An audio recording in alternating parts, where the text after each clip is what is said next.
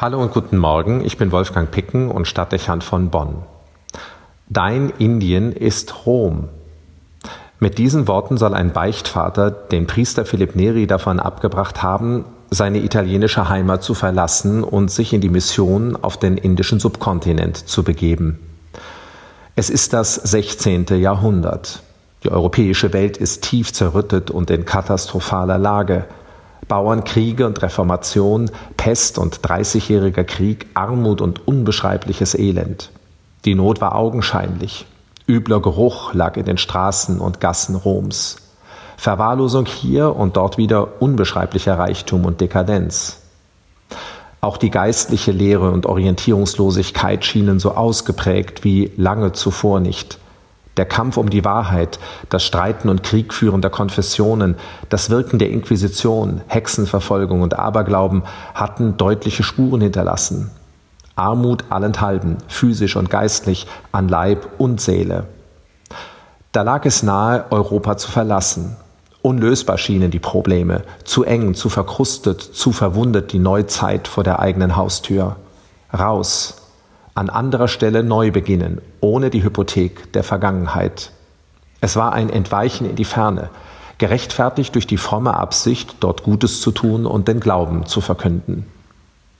Dein Indien ist Rom. Eine Erinnerung an die dem Christen aufgetragene Nächstenliebe. Nicht die Aufgabe in der Ferne suchen, nicht das Naheliegende schuldig bleiben. Der Not und Herausforderung vor der eigenen Haustür nicht entfliehen. Philipp Neri stellt sich dem also. Er macht die Augen auf, bewegt den Verstand und was ihn besonders ausmacht, öffnet sein Herz. Mitten im Zentrum Roms eröffnet er eine Herberge für die vielen Pilger der Stadt, die verarmt und verelend durch die Straßen vagabundieren. Er kümmert sich um die Notleidenden, tritt mit Einsatz und Fantasie dem Hunger und Elend der vielen entgegen. Um der geistlichen Armut zu begegnen, gründet er einen Gebetsraum, in dem sich seine Helfer und die vielen anderen zu Gottesdiensten und gemeinsamen Gebeten versammeln. Unendlich viele Impulse gehen von ihm aus. Am Ende wird man sagen müssen, er verändert die Wirklichkeit dieser Stadt. Die Römer verehren ihn seither als Apostel Roms und heute gedenkt ihm die ganze Kirche. Philipp Neri. Dein Indien ist Rom, nicht der Wirklichkeit fliehen, sondern sich dem Leben darstellen, wo man sich befindet. Nicht von Ideen träumen, sondern vor der eigenen Haustür anpacken.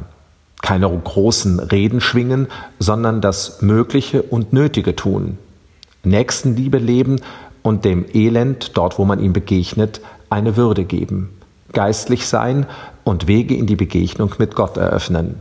Das sind die Herausforderungen und Aufgaben, wenn sich die Welt um uns herum verändern soll und Christsein konkret werden möchte.